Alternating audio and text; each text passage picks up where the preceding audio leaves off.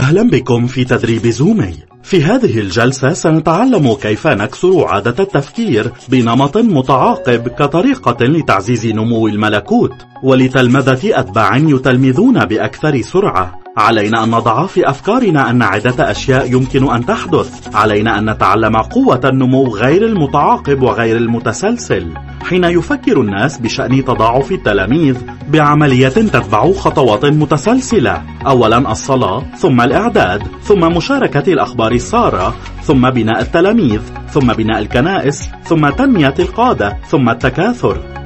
حين نتعلم هذه الطريقة يبدو نمو الملكوت عملية سهلة الاتباع في نمط متعاقب ومتسلسل. لكن المشكلة هي أن الأمور لا تسير هكذا والمشكلة الأكبر هي أن هذه ليست أفضل طريقة يمثل هذا الخط حياة الإنسان.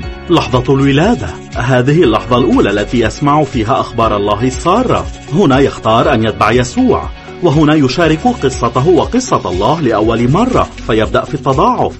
وهنا تنتهي هذه الحياة.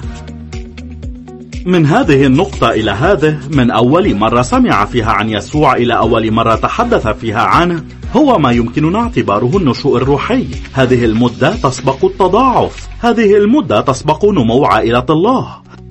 هكذا تعلم عملية التلمذة. ولكن حين نستخدم نمطا كالبركة العظمى فراقب ما يحدث. الآن تلميذ جديد يبدأ بالتضاعف فورا وهكذا تقصر فترة النشوء الروحي. شخص ما يسمع أخبار الله السارة بوقت أبكر وتنمو عائلة الله أسرع ويخلص مزيد من الناس وينتقلون إلى الأبدية وكل ذلك حين يتضاعفون.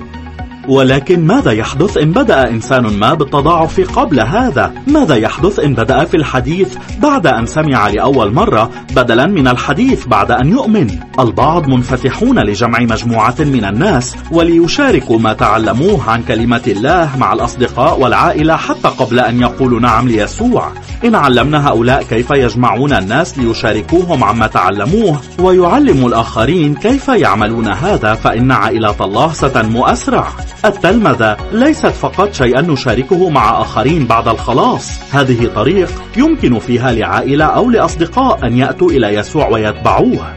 ماذا لو كان يمكن لشخص ما أن يتضاعف قبل هذا أيضا؟ ماذا يحدث إن تحدث شخص ما عن طرق الله قبل أن يلتقي بابن الله؟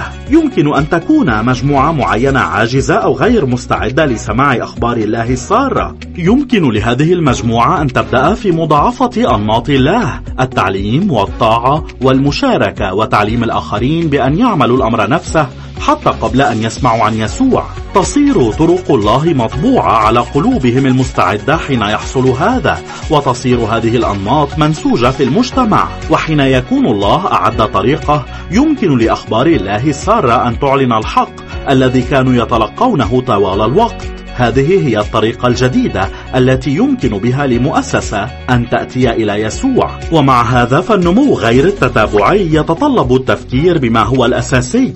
مهما كانت العملية فإن السؤال يبقى دائما من هي التربة الجيدة التي ستكون أمينة؟ من سيتعلم ويشارك عن طرق الله؟ اكتشاف هذه التربة الجيدة وهذه القلوب الجيدة يستحق كل وقتنا وجهدنا وطاقتنا. هؤلاء هم الذين نسكب فيهم قلوبنا. هم الذين نسكب لأجلهم حياتنا. هؤلاء هم الذين ينمون ملكوت الله بأفضل صورة.